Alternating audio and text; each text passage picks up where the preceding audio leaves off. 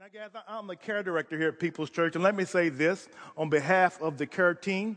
Guys, we are just so honored to be able to provide care for you and your family. I tell you, it's good to be a part of a ministry where God is changing lives. And we get to see how excited people are because of what God is doing in their lives. You know, I can remember as a new believer how excited I was.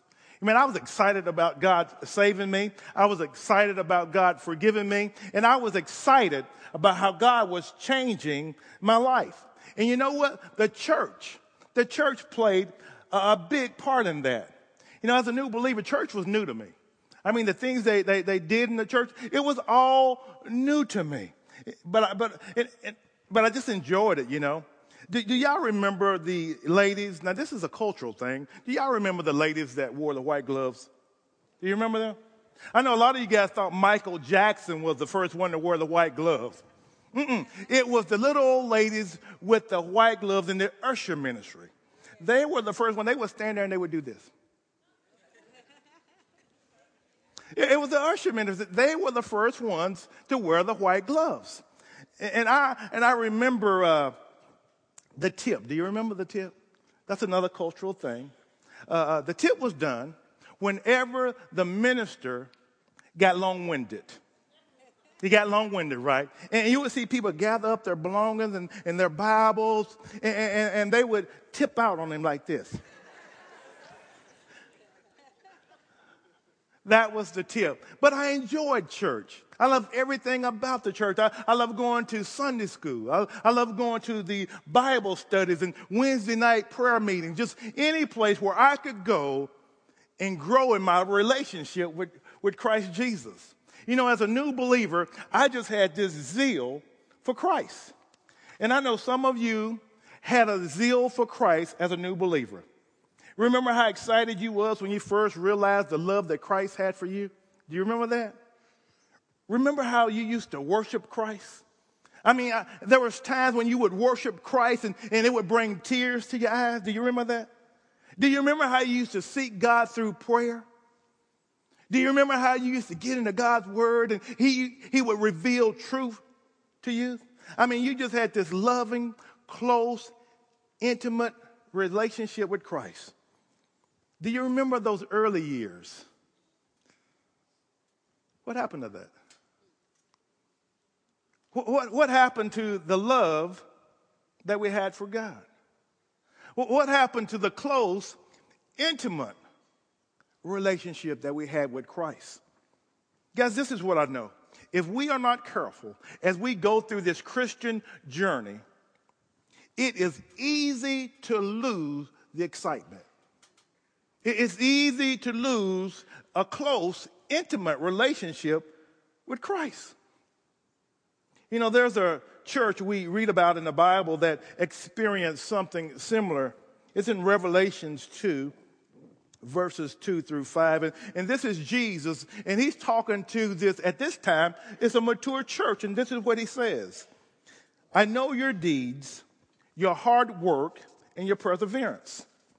I know that you cannot tolerate wicked men that you have tested those who claim to be apostles but are not and have found them false.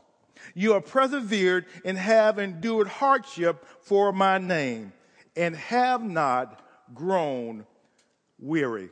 Now, here it is that, that Jesus is commending at this time this mature church. But he goes on to say this Yet I hold this against you. You have forsaken your first love. Remember the height from which you have fallen. Repent. Now, now, check this out. And do the things you did at first. Now, here it is. Jesus is saying this church had, had done some good deeds. They were hard workers. They, they persevered. They didn't tolerate, tolerate wicked men and they had endured some hardship, but for Jesus' sake. But what happened to this mature church? What happened? Listen to what the Apostle Paul said about this ch- same church in its earlier days. And we find it in Ephesians 6 and 24. He says, This grace be with all those who love our Lord Jesus Christ with incorruptible love. You see, in its earlier days, this church had an incorruptible love. And now Jesus is saying to the same church, you have left your first love. Now here's a church that was known for their deeds, but they had become unloving. They was hard workers. They, they hated sin. They, they endured hardship for, for Jesus' sake. But the Bible said they had become unloving. Now, just like us today, guys, if we are not careful, we can become unloving. You know, we can go out and we can do some good deeds, but I'm telling you, if we're not careful, we can become unloving. We, we, can, we can hate sin, but if we're not careful, we can become unloving. And we can go out and we can do some, do some good deeds and, and we can stand up for Jesus and, and go through some hardship for Jesus. But I'm telling you, if we are not careful, we can become unloving. You know, just like that church at Ephesus, if we're not careful, it's easy to fall away from our first love. Now, now what is this first love that, that Jesus is talking about? Well, it's our devotion to Him. It's our devotion to Jesus Christ. Because mechanically, guys, we can be doing some good things, right? Mechanically. But we can miss the very heart of Jesus. So, how do we keep from falling? How do we keep Christ first? Or, or maybe, how can we rekindle our devotion to Christ? Well, Jesus gives us the answer. Jesus said this He said, Do the things you did at first. He said, Do the things you did at first. So, what are some of those first things? What are some of those things that, that we did that, that will help us to rekindle a relationship with Christ? So, I want to talk to you about some things that you can do to keep Christ first. Now, some of those things that we can do to keep Christ first in, in, in our life, Bible reading. You know, if we read the Bible, I'm telling you, it will help us to keep Christ first. Church attendance is good for, for, for keeping Christ first. Worshiping and, and serving and, and fellowshipping with other believers and, and giving and, and evangelism. Now, all those things will help us to keep Christ first. But the ones I want to talk on for a very few moments is fasting and prayer. I want to talk to you about fasting and, prayer. And let's deal with fasting first. You know, fasting has become one of the most neglected disciplines there is. And, and guys, I, I believe I, I figured out the reason why. Here it is. We don't want to stop eating. I mean, really, we do not want to stop eating. That's why, that's why most people do not fast. You know, right now, I'm going to be honest with you. I got 40 pounds chitlins at home. I plan on eating at least five. But that's the reason why most of us don't fast. We don't want to give up the food. And I enjoy eating. You know what? Now, this is what I found out also. We look for reasons to eat. We, we will find a reason to eat. Have you ever heard the saying, feed a cold and starve a fever? Now, I don't know that guy, but I bet you he enjoyed eating. You know, and, and I like that saying myself because you know what? When I get sick, I don't care what type of ailment it is. Look at here. I am trying to eat. I'm trying to eat. I don't care if I got a cold, she better feed me. If I got a fever, she best be feeding me. And look at here, if I get constipated, I don't care, feed me. Because I just figure it got to come out sooner or later. But we enjoy eating.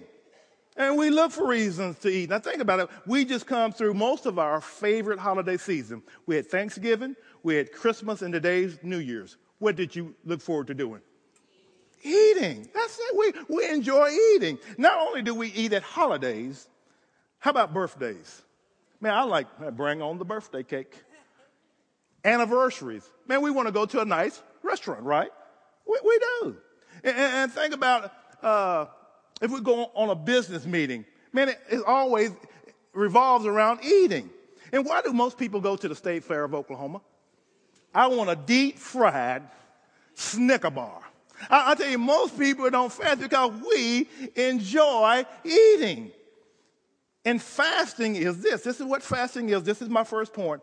Fasting is refraining from food. It's not eating for spiritual purposes. Fasting is. It's refraining from food or, or anything else that, because some folk cannot, uh, for medical reason, cannot fast from food. They, you can fast from something else, but, but it's refraining from whatever it is you want to fast for spiritual purposes. And, and I think this, guys, that we would just focus more on the spiritual side of fasting, it will help us to refrain from food. Here's the deal, guys. When we're fasting, we're telling God that, that we are denying ourselves food or whatever in exchange to be closer to Him. Yeah, when we're fasting, we want to be closer to Jesus. I tell you, when you begin to fast, you will find yourself praying more. You will find yourself in longer times of prayer. You will find yourself reading the Bible more. You will find Jesus is, is, speaking to you in a way that's so clear to you, you'll know exactly what it is that He wants you to do. You know, God said this if we would draw near to Him, He would draw near to us. And when we're fasting, we are drawing near to God, and it draws God into our situation. Now, how many of you guys have a situation that you want to draw God into? Well, here's the deal God has a perfect will for our lives, He has a perfect will for our lives. And we got to remember it's not our will be done but it's God's will be done. You know, even when we're fasting, even when we're praying, guys, listen to this. We must be open to God's will. You know, I'm reminded of a story in the Bible about David and Bathsheba and the baby they had from an affair.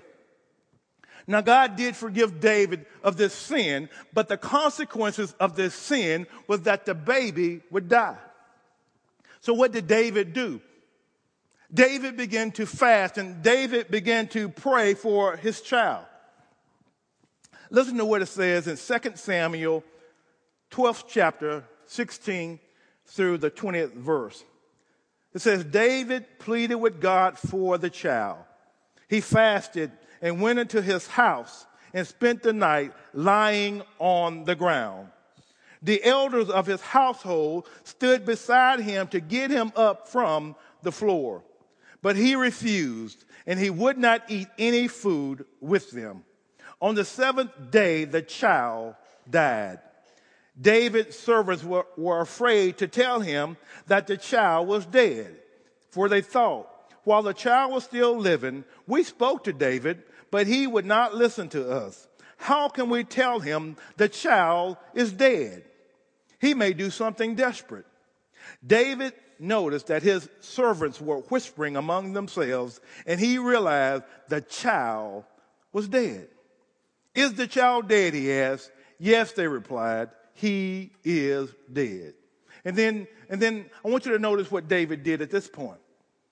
The Bible says that David got up from the ground after he washed and put on lotions and, and changed his clothes. He went into the house of the Lord and he worshiped.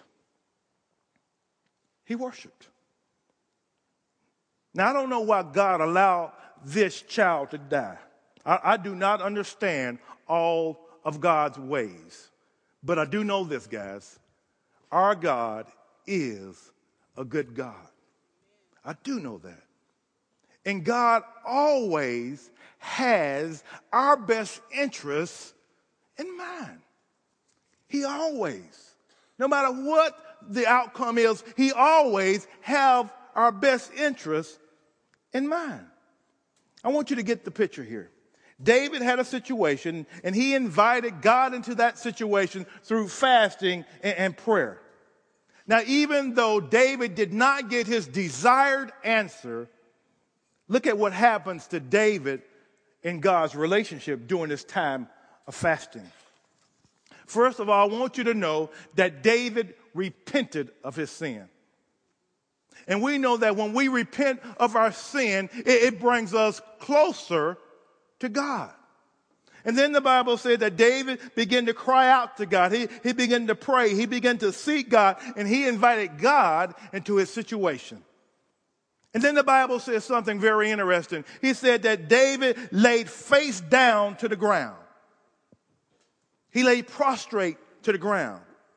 Now, this was a kind of worship. This was a kind of worship. When they laid face down to, to the ground, it was, it was a kind of worship that showed submission, it showed adoration. Guys, it was through fasting and prayer that David put Christ first. It was through fasting and prayer that he, he rekindled his relationship back with Christ. The closeness was back in their relationship. Let me tell you, God always has our best interests in mind. Like David, you may have a situation in your life. You, you may be struggling and you want to experience God's presence. Maybe it's in your marriage. You, you could be struggling in your marriage. Maybe you have a family issue and you're struggling with this issue. Maybe it's in your finances. Maybe there's a decision that you need to make. Maybe you're just feeling distant from God. Well, guys, beginning January the 15th, guys, we're having 14 days of, of fasting and, and prayer, and we're calling it the awakening. And I want to encourage you to come out and I want you just to invite God into your situation by fasting and prayer. And, and do this now. This is, this is so important. Be open to God's will in your life. Be open to God. And I guarantee you, if you do, you will experience the presence of God in your situation. Now, you can't have fasting without prayer. So let's talk about prayer. What is prayer? And what should be involved in our, in our prayers? Let's, let's answer those two questions. Now, prayer, simply put, is communicating with God. It's God speaking to you, and it's you speaking to God. It's a conversation that can be spoken, or it's a conversation that can be in silence. And did you know this? That you can even sing your prayers. Did you know that? Now, I've sat by some of you guys doing worship. Matter of fact, I heard some of you guys a little bit a while ago in worship. I would suggest to you that, that you don't sing. Don't, no, don't sing. You know, if you do, sing what they call solo. So low that the next person to you can't hear you. Because you probably just need to, to, to speak your prayers, okay? Now, now, I want you to write this down. It won't show up on the screen, but this is so important. I want to give you the primary purpose of prayer. And we're going to come back to this later on, but I want you to write it down. The primary purpose of prayer is connecting with God in order to transfer His will into your life. It's connecting with God in order to transfer His will into your life. Now, now that's what prayer is. Now, now let's talk about what should be involved in, in our prayers. You know, sometimes we can be so busy putting our request into God that we can actually miss God. Yeah, we can. Sometimes we're so busy telling God what we want, what we want, what we want, that we can actually miss God. Have you ever sat down and, and prayed a prayer like this? You, you pray, Father God, I want a new car, a new home, more money, a new job. And if I can't have a new job, give me a new supervisor, please, in Jesus' name. Have you ever prayed a prayer like that? Well, here's the thing there's nothing wrong with asking or praying for those things. But we need to remember, guys, we, remember this that God is not Amazon.com. Okay, He is not Amazon.com. Our prayers need to be more than an order list. There needs to be other elements in our prayers. So I want to give you four elements that should be included in your prayers. And we got to remember that prayer is communication, and communication is a two way street. So, so prayer is listening as well as speaking. And sometimes, in order to listen to God, there's times when you will have to get away. So, the first element I want to give you is the element of silence and solitude. The element of silence and solitude need to be incorporated in your prayers. You know, sometimes we need to get away from everybody and everything that could distract us from God. You know, even Jesus would get away. Think about it, people always followed Jesus. And here's the thing if you and I was there, we would have been following Jesus too. But think about it. Here's a person that could take a few fish, a few loaves of bread, and could feed thousands of people. Because you know we like to eat, right? We already established we like to eat. So we would be in that line with our trays. And we would say something like this Man, I sure hope he got some Louisiana hot sauce to go with that catfish. Because people were always following Jesus. They always wanted something from Jesus. So, so Jesus would have to get away and have a time of solitude and silence. Listen to what it says in Luke 4 and 42. It says, At daybreak, Jesus went out to a solitary place.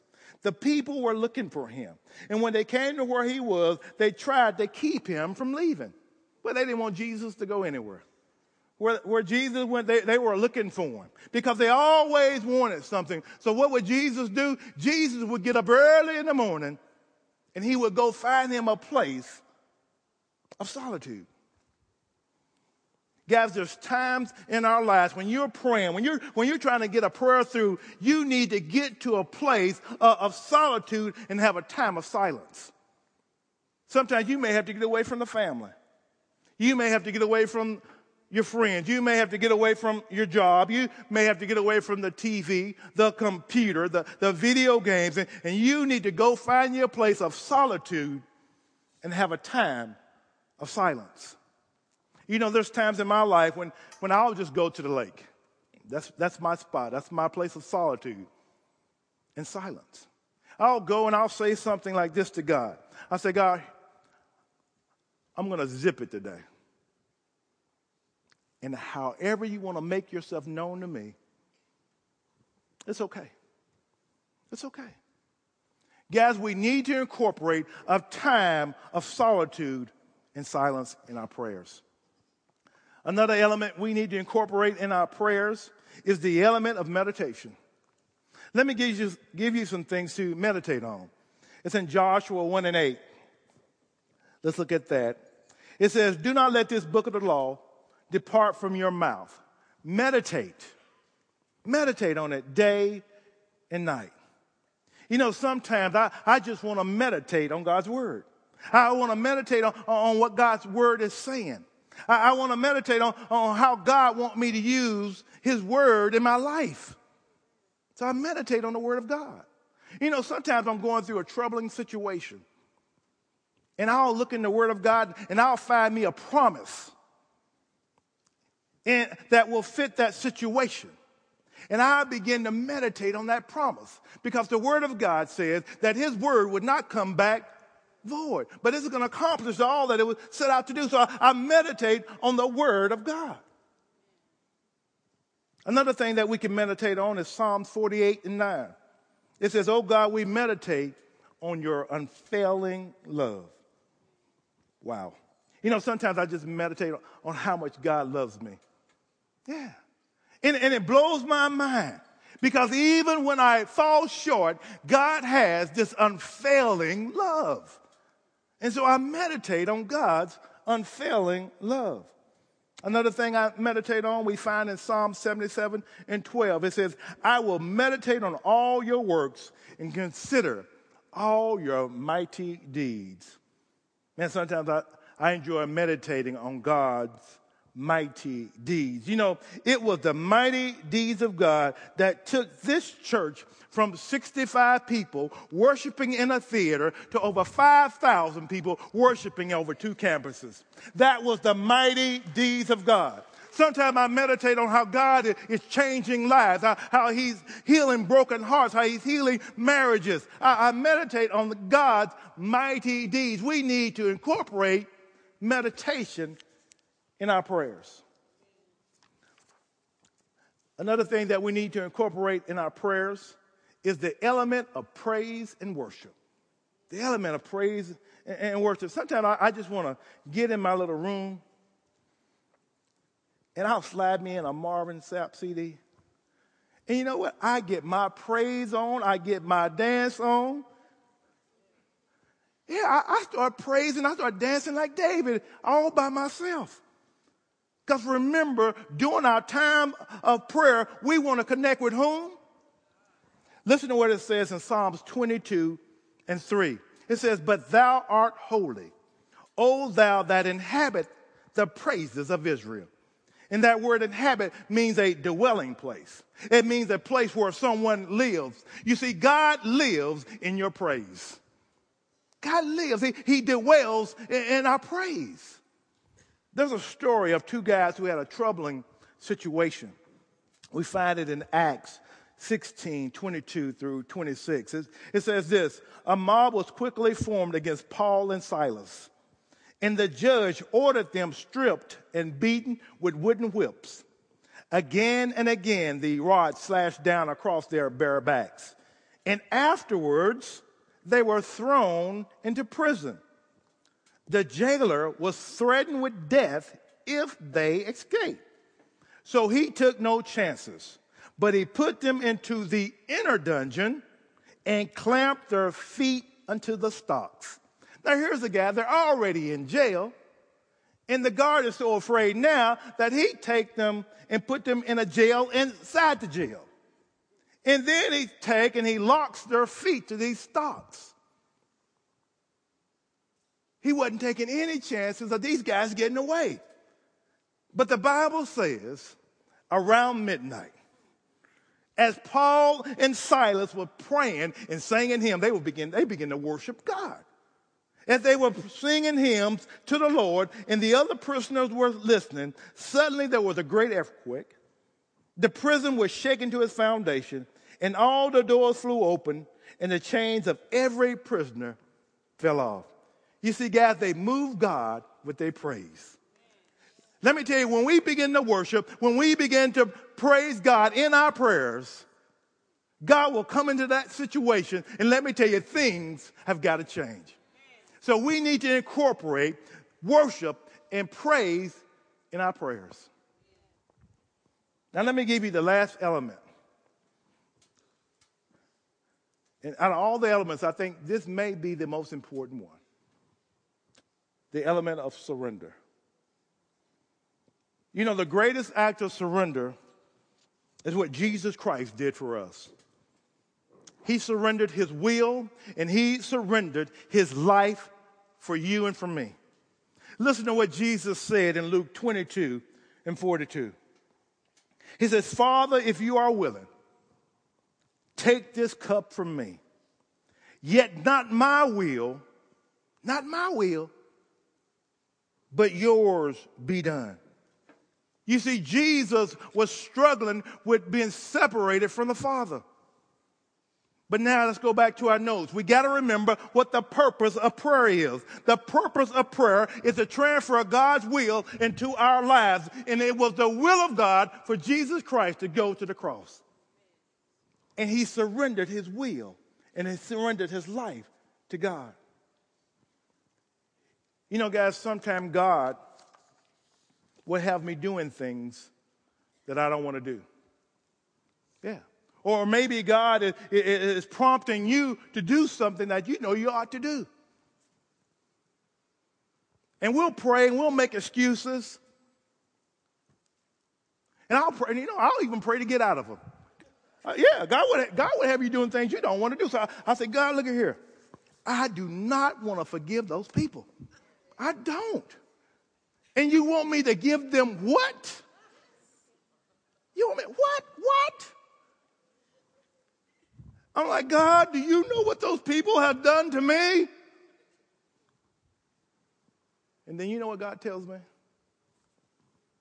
Shelby, do you know what I've done for you? You see, God don't give me any release. So I have to surrender my will to His. Guys, we need to include the element of surrender in our prayers. You know, going into this new year, keeping first things first, is God's desire that we have a close, intimate relationship with Him. And I don't know what's keeping you from having that close, intimate relationship. I don't But I know God loves you. I know He desires to have a closer relationship with you. I know that. Maybe it's a sin. You know what? God, God is so forgiving and loving that, that He said, if we confess our sins, He's faithful and just to forgive us of our sins. What is it? Going into this new year, let's keep Christ first. Let's begin to fast. And let's begin to pray. And let's not pray selfish prayers, but let's include a time of solitude and silence with God. Let's include some meditation on God's word and his promises. Let's include praise and worship. And most of all, let's surrender ourselves to God, our wills to him. And I tell you, if you do that, if you do that, you will experience God like you never experienced him before. Amen.